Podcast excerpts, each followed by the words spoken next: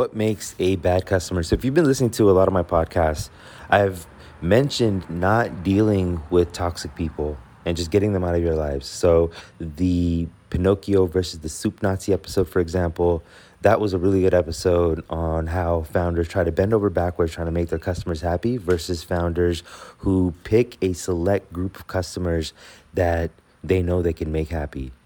And this really comes down to what makes a bad customer, what makes a toxic customer.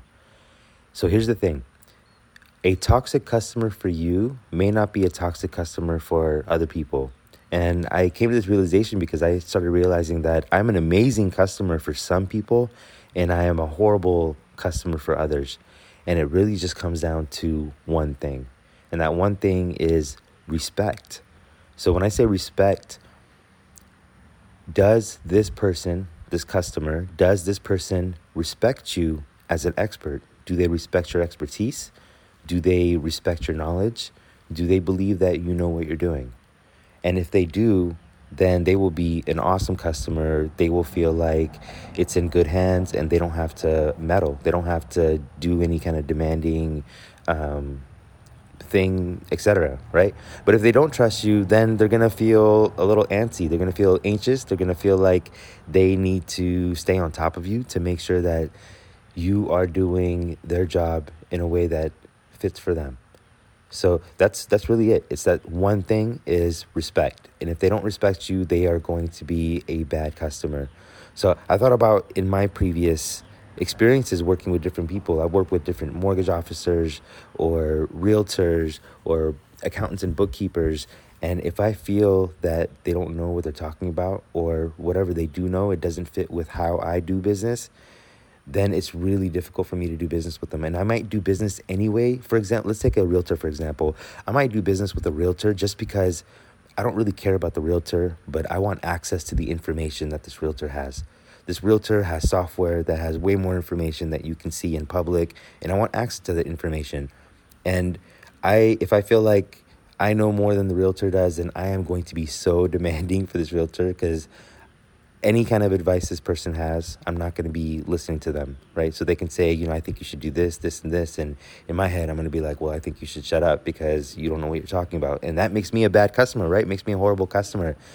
If this realtor wanted to convert me into a good customer, then he or she would have to demonstrate on how they are the expert and actually be able to convince me. It's not something that I will just be able to take for granted. And this goes for me as well. When I am talking to other people and I am selling services or, or selling anything, then it's on me to be able to convince this other person that I'm an expert. And here's the thing some people just might not get it. Some people might not have the capacity to see that you're an expert, right? I mean, you have people all the time that will question things like whether the earth is round or wh- whether it's flat and no matter what, any kind of convincing, it's not going to work because they just don't have the, I guess, the brain connections possible to actually make a good decision or make a good assessment. So if you do have a horrible customer, ask yourself, does this person respect me? And if not, where where is the missing piece that will get them to respect me?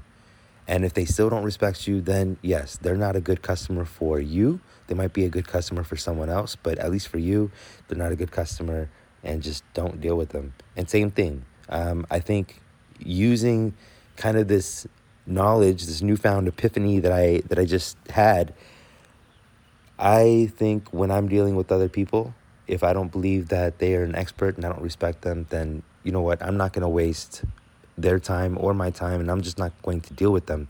Even if I need something from them, I think that my time is better spent on going somewhere else and talking to other people that will be able to cater to everything that I need. So it's a beautiful relationship, right? So instead of me feeling anxious, instead of me feeling like I have to put in the additional work to make sure that I'm getting the value out of it, I can just sit back, relax, and know that an expert's taking care of all of this for me. This is Robin Copernicus. Boom, bam, I'm out. Hey, so if you're a six percenter entrepreneur, here four ways that I can help you right now. One, hit that subscribe button and the bell so you can always stay up to date on the latest marketing strategies and tactics from this podcast. Two, find out how much of a natural born entrepreneur you are by taking the visionary quiz at robin.ws forward slash quiz. Three, join the Visionaries Facebook group at robin.ws forward slash group. And finally, four, if you want to join the first startup accelerator that helps you skip investor funding, then go ahead and book a call with me at robin.ws forward slash call.